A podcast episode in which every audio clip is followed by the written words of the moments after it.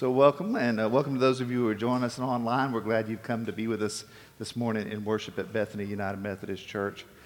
We are in this uh, series on Come and See and, and playing with uh, the video series, The Chosen, as we move through this. And, and this week, we're, we're kind of playing with episode three. I, got, I kept saying two last night and got corrected on that. So it's, it's, episode three, which has to do with Jesus and the children.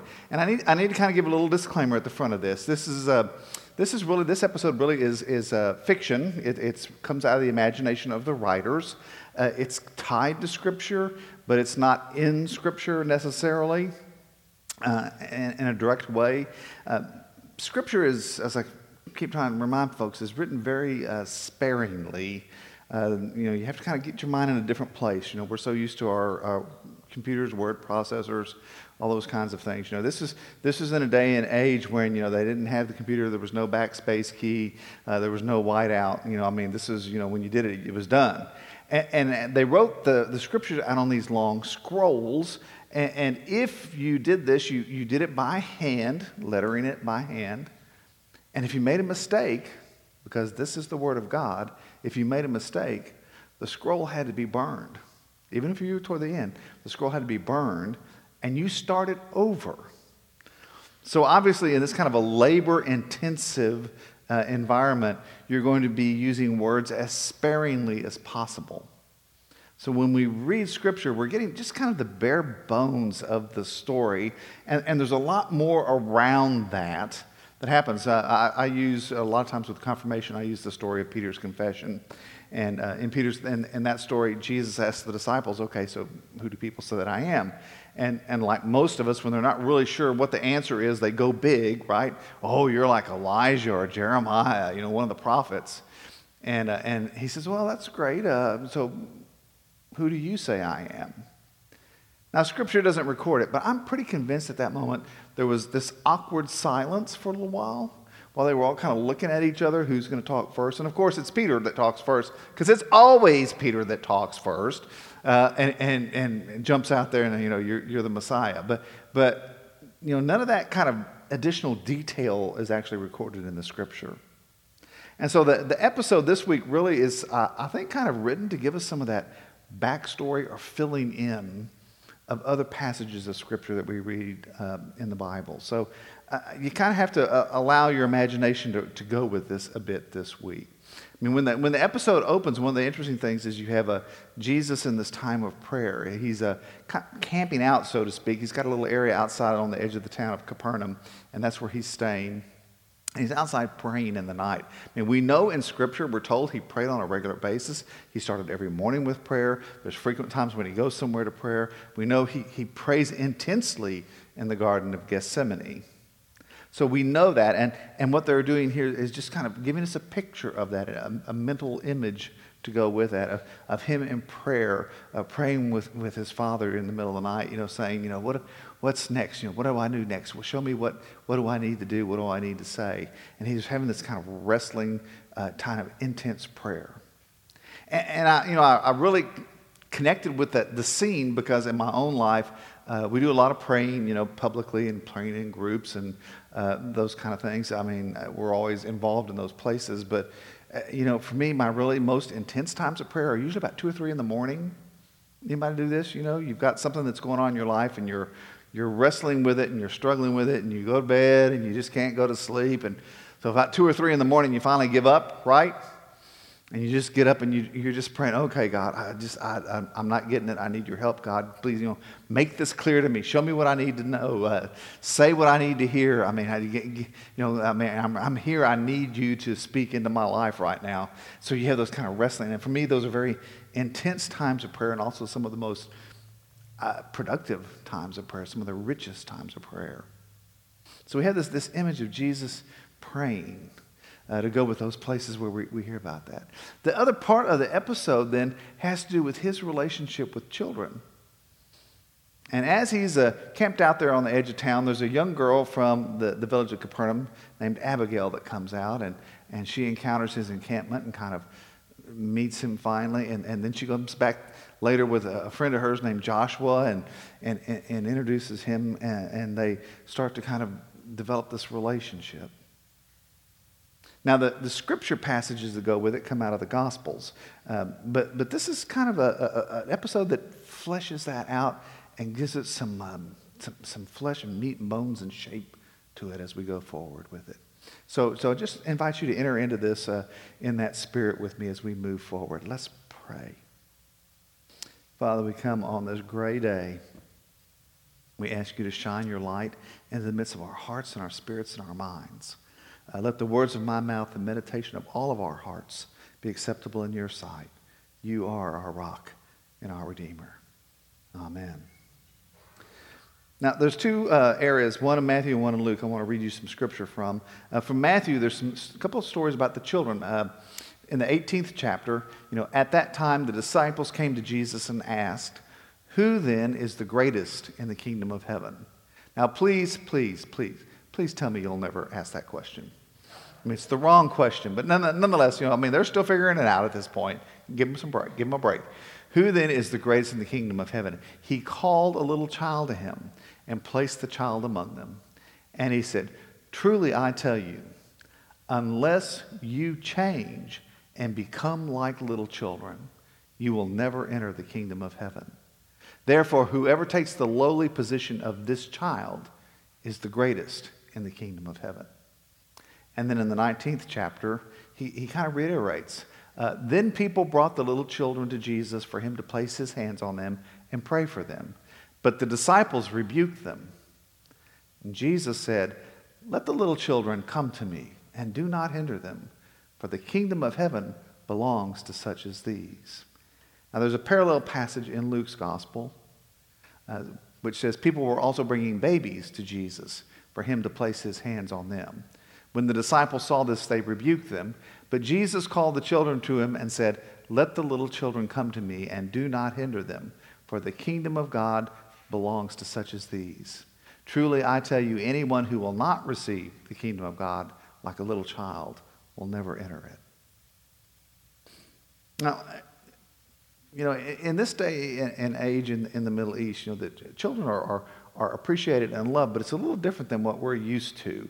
Uh, in cultures where there's no Social Security, no 401k, no IRAs, none of that kind of stuff, you know, what's your retirement plan?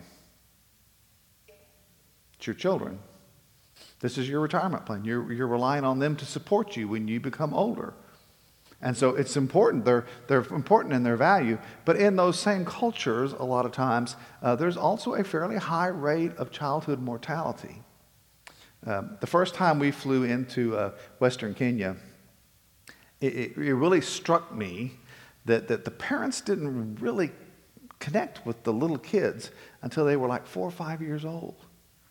And, and as I was kind of you know, talking with that and wrestling with it, you know, what I realized is that between the age, you know, of, of birth and five years old, you know, there's a, a 20, 25% mortality rate uh, when we come in, when we arrived, which meant, you know, one out of four of those kids or one out of five of those kids was not going to make it. So the parents would not develop that kind of attachment to the child until it had gotten through that age period. And then they would begin to invest in those children. But prior to that, they were important, but not related to in the same way we do here, which is, I imagine, somewhat similar to what was going on in the Middle East. That the parents would have children and, and would have them for the purpose of, of, providing for themselves in the future and supporting the family, and, and yet they sometimes were treated, when they were young especially, kind of like property. And so when, when the Messiah, when the, when the master, the rabbi comes to your town and he's, and he's teaching, you know, you, you want the, the, the most important people to be there. You want the, the leaders to be there, not, not these children. And so the disciples, when people, the children would come, the disciples would say, no, no, no, no, no. The master needs to speak to the, the, the leaders of the community. You guys, y'all, y'all, as we used to say, y'all go outside and play, right? And Jesus says, No, no, no, no, no. Don't, don't stop them. Let them come. Because the kingdom of heaven belongs to these children. And unless you become like one of them, you won't enter into the kingdom of heaven. And we need to hear the, the radical nature of that teaching. That there's a value that he's placing on those children that the rest of the culture didn't necessarily have. And so the, the rest of this episode is trying to help us kind of see that and understand that and get a hold of that. Uh, it begins, uh, Abigail and, and, her friends, she's been out there, she's brought her friend Joshua out there. So she, next day, she brings a group of friends out to meet Jesus, and his morning begins like this Just leave him alone. Is he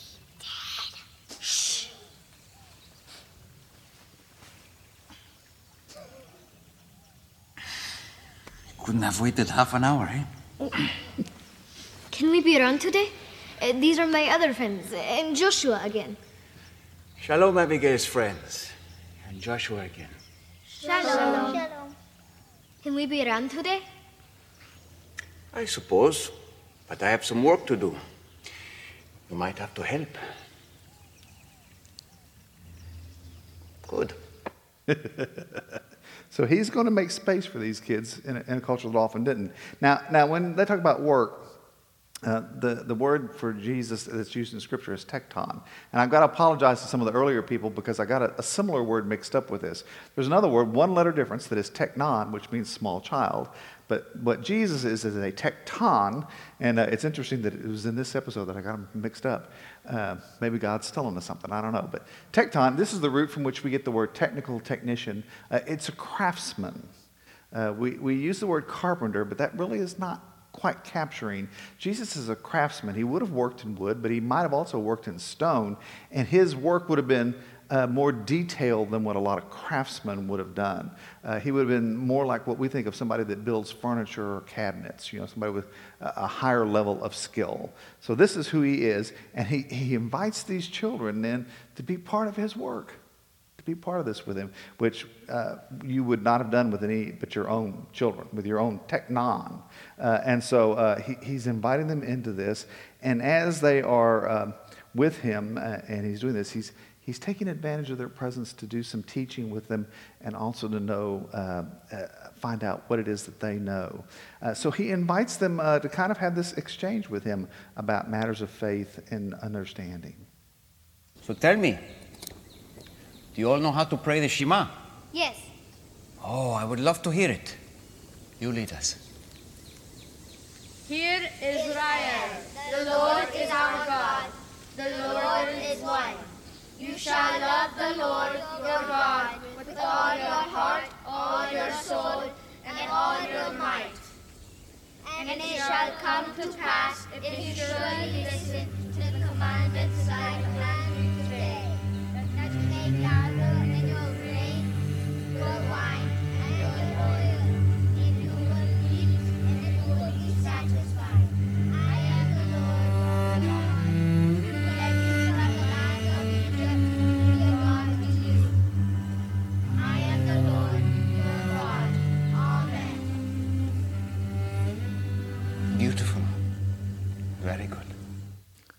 that he's obviously he's moved by he's moved by the children's recitation of the Shema. You know, sometimes we forget how important it is to have those words built into us. When I was uh, young and my grandmother would try to get me to memorize Bible verses, I would say, you know, why, why do I need to memorize it, Gran? I mean, it's printed right here in the Bible. And my grandmother would say, the only Bible you always have with you is the one that's in your heart and in your head. And here are these children reciting these words of, of, of command from God, the Shema. And you see how Jesus is moved. Jesus is moved by their being able to do that. And, and reflects back this, this idea of, of God's love for his children that we've already heard some out of Isaiah 43. This is what the Lord says He who created you, Jacob, who formed you, Israel, do not fear, for I have redeemed you. I have summoned you by name. You are mine. When you pass through the waters, I will be with you, and when you pass through the rivers, they will not sweep over you. When you walk through the fire, you will not be burned. The flames will not set you ablaze. For I am the Lord your God, the Holy One of Israel, your Savior. I give Egypt for your ransom, Cush and Seba in your stead. Since you are precious and honored in my sight, and because I love you, I will give people in exchange for you, nations in exchange for your life. You hear how much God loves and treasures his people and how much he's willing to, to give, to sacrifice for his people, even sacrificing himself for his people. You know that it was not with perishable things such as silver or gold that you were redeemed from the empty way of life handed down to you from your ancestors, but with the precious blood of Christ, a lamb without blemish or defect. I mean, this, this love that's being poured out. And in this case, this love that's being poured out on these children and is being returned back to him from the children. And as they talk, they're, they're learning, and he's teaching them things and, and teaching them lessons uh, and coming to emphasize the importance of their faith. So, what did you do? I tried to walk away, but he wouldn't stop pushing me. So I pushed him so hard he fell down. And that's why you were punished. Did you expect something different? But even Torah says eye for eye. Why should I be punished too? Yes, but that is for a judge. You are hardly in a court of law. And you, all of you, are to be special. You are to act differently than others. You tell us to be gentle, but Rabbi Josiah said Messiah would lead us against the Romans, that he would be a great military leader. It is important to respect your teachers and honor your parents. And Rabbi Josiah is a smart man. But many times, smart men lack wisdom. Is there anything in Scripture that says Messiah will be a great military leader? There are many things about Scripture that you cannot understand yet, and that is okay, that is fine. You have many years ahead of you that word of understanding. There's things you're not going to understand, and you have years ahead of us. Sometimes we, uh, when we don't understand, we just kind of throw it out. And he's not telling them to do that. He's telling them it'll take you time to understand it. And I love the fact that he points them back to Scripture about what does the Messiah mean? Because just like any other generation, sometimes we get mistaken ideas, and we need to go back to the Word to reground ourselves and find the truth. But the phrase in that that really jumped out on me was that you can be smart and you can have knowledge, but lack wisdom. How true is that right now? I mean, we have all kind of information available to us, all kinds of information. You can go online and find everything you want. Now, now granted, some of it's bum information, but, but you can also pull down papers from Mayo or from Harvard. You can find all the information you want. It's all out there, it's all around us, it's all coming at us all the time. But wisdom, wisdom is knowing what to do with that information. And a lot of times, that's what we're lacking. In the early 20th century, the mainline churches and theologians developed what they called the social gospel. And the idea was, you know, we know enough now, we, have learned enough, we know enough about technology that we can fix the problems of the world. No, you know, nobody needs to be hungry, nobody needs to get hurt, nobody needs to be blighted. I mean, we, we, we can fix this and we can make the world heaven on earth, and, and God will be happy that we do this. Now, do you hear the language? It's not God doing it, it's, it's us. We have the knowledge, we know how to do this. And the social gospel ran headlong into the horrors of World War II. And when the camps were liberated and they began to show us the, the reality and the extent of the Holocaust, and we began to see the results from dropping the atomic bombs, you know, we, we realized that, you know, our knowledge, our knowledge could be used for genocide. Our knowledge could be used to kill millions.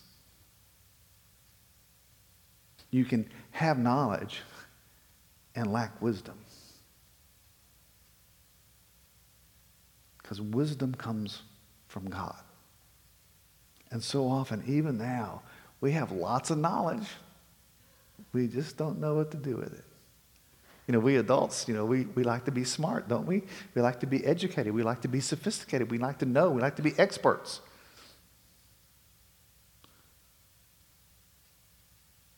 but to what purpose? And without wisdom, without God's wisdom, all of our knowledge can simply become weapons to harm each other. So he points out, he's a smart man. There's lots of smart people. But you can be smart and lack wisdom. And then he goes on and teaches them about faith and their importance to hold to it and, and the reason that he's in the midst of them. I'm telling you this because even though you are children and the elders in your life have lived longer, many times adults need the faith of children. And if you hold on to this faith really tightly, someday soon, you will understand all of what I am saying to you. But you ask an important question, Abigail. What is my reason for being here? And the answer is for all of you.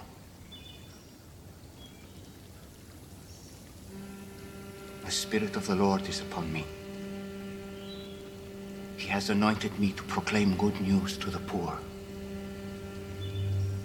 He has sent me to proclaim liberty to the captives and recovering of sight to the blind. To set at liberty those who are oppressed. To proclaim the year of the Lord's favor. So as he speaks to them in the purpose, he is quoting the first part of Isaiah 61. And there's an interesting contrast that, that the writers are drawing here. In the Bible, Jesus goes to the synagogue in Nazareth where he grows up, and they invite him to read. And he takes the scroll of Isaiah and he reads these words. And the response of the people in the synagogue is to become angry and try to throw him off a cliff. To the children in this episode, he says, This is my purpose. And he says those exact same words, and they listen. Uh, because sometimes adults need the faith of little children, right? I mean, the adults couldn't receive what he was bringing them, but the children could because they trusted not in their wisdom, but in his wisdom. So, so do you do you receive God with the wisdom of a child? Do you embrace him with the wisdom of a child? Are you still trying to adult your way into heaven? I mean, do you ever wonder, does, does God notice me? Does he even know I'm here? I mean, am I special enough or important enough that God would be aware of me and, and think highly of what I'm doing? Am I trying to prove myself to God by how much I know or, or what I can do or how much I've accomplished? Am I willing to just stop doing and for a while enjoy being God's child? And all that kind of ultimately comes down to the real bedrock question, which is Does Jesus really love me? Really? So at the end of the, the show, our little friend Abigail comes back and, and Jesus has departed. Now, earlier in the show, when he's explaining to her what he does and he's showing her some of the handwork that he's done, the things that he's crafted, she comments and she says, Oh, we could never afford these. My family is very poor. And his comment back is something along the line of, You know, there are things more important in life than money. You'll learn this. So at the end, she comes back to where he has been, and he's left a gift for her.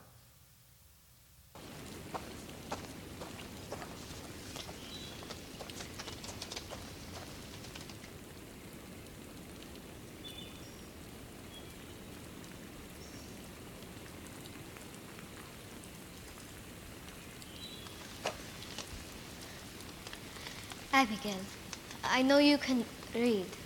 You are very special. This is for you. I did not come only for the wealthy.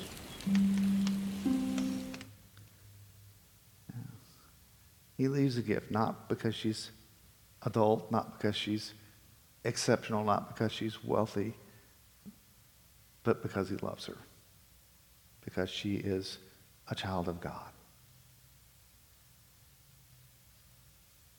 For those who are led by the Spirit of God are the children of God. The Spirit you receive does not make you slaves so that you live in fear again. Rather, the Spirit you receive brought about your adoption to sonship. And by him we cry, Abba, Father. The Spirit himself testifies with our spirit that we are God's children.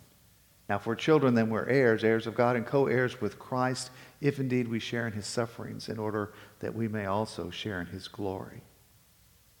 And see what great love the Father has lavished on us, that we should be called children of God. And that's what we are. The reason the world does not know us is that it did not know him. Dear friends, now we are children of God. And what we will be has not yet been made known, but we know that when Christ appears, we shall be like him, for we shall see him as he is. All who have this hope in him purify themselves, just as he is pure. Does Jesus really love me?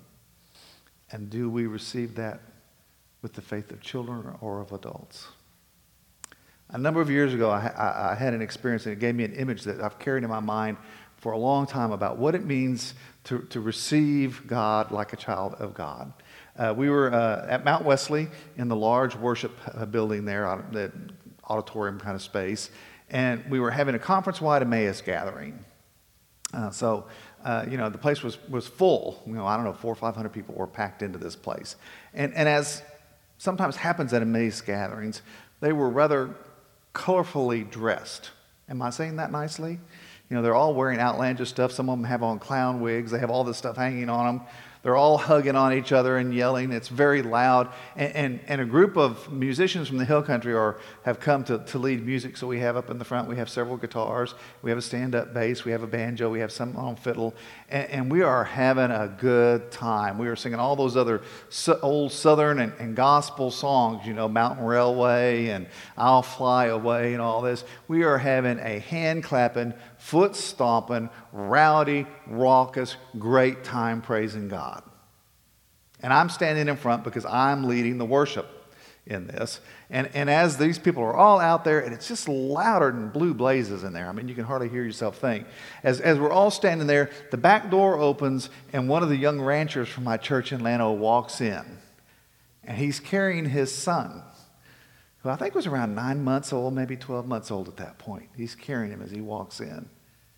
And this little boy looks around the room with all the noise and all the clapping and all the people dressed in these crazy outfits. He looks around the room and his eyes get really big.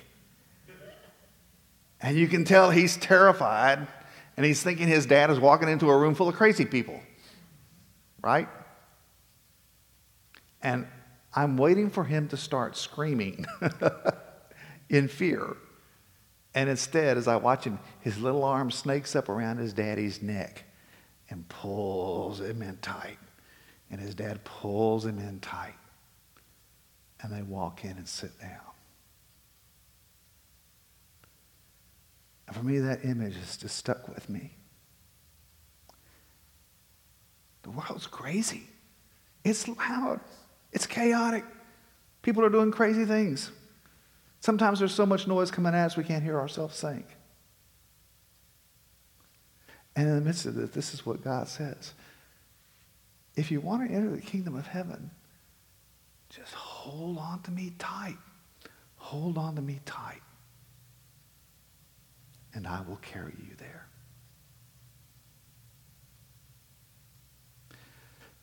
In 1962, the great theologian Karl Barth was traveling across the U.S. lecturing, traveling all over different uh, universities, making lectures. He was at the University of Chicago doing a lecture and uh, in the chapel there. And at the end of it, uh, there was a question and answer session with him. And one of the students said, Dr. Barth, can you summarize your theology for me in one sentence? And he said, Yes, I think I can. In the words of a song I learned at my mother's knee Jesus loves me, this I know, for the Bible tells me so.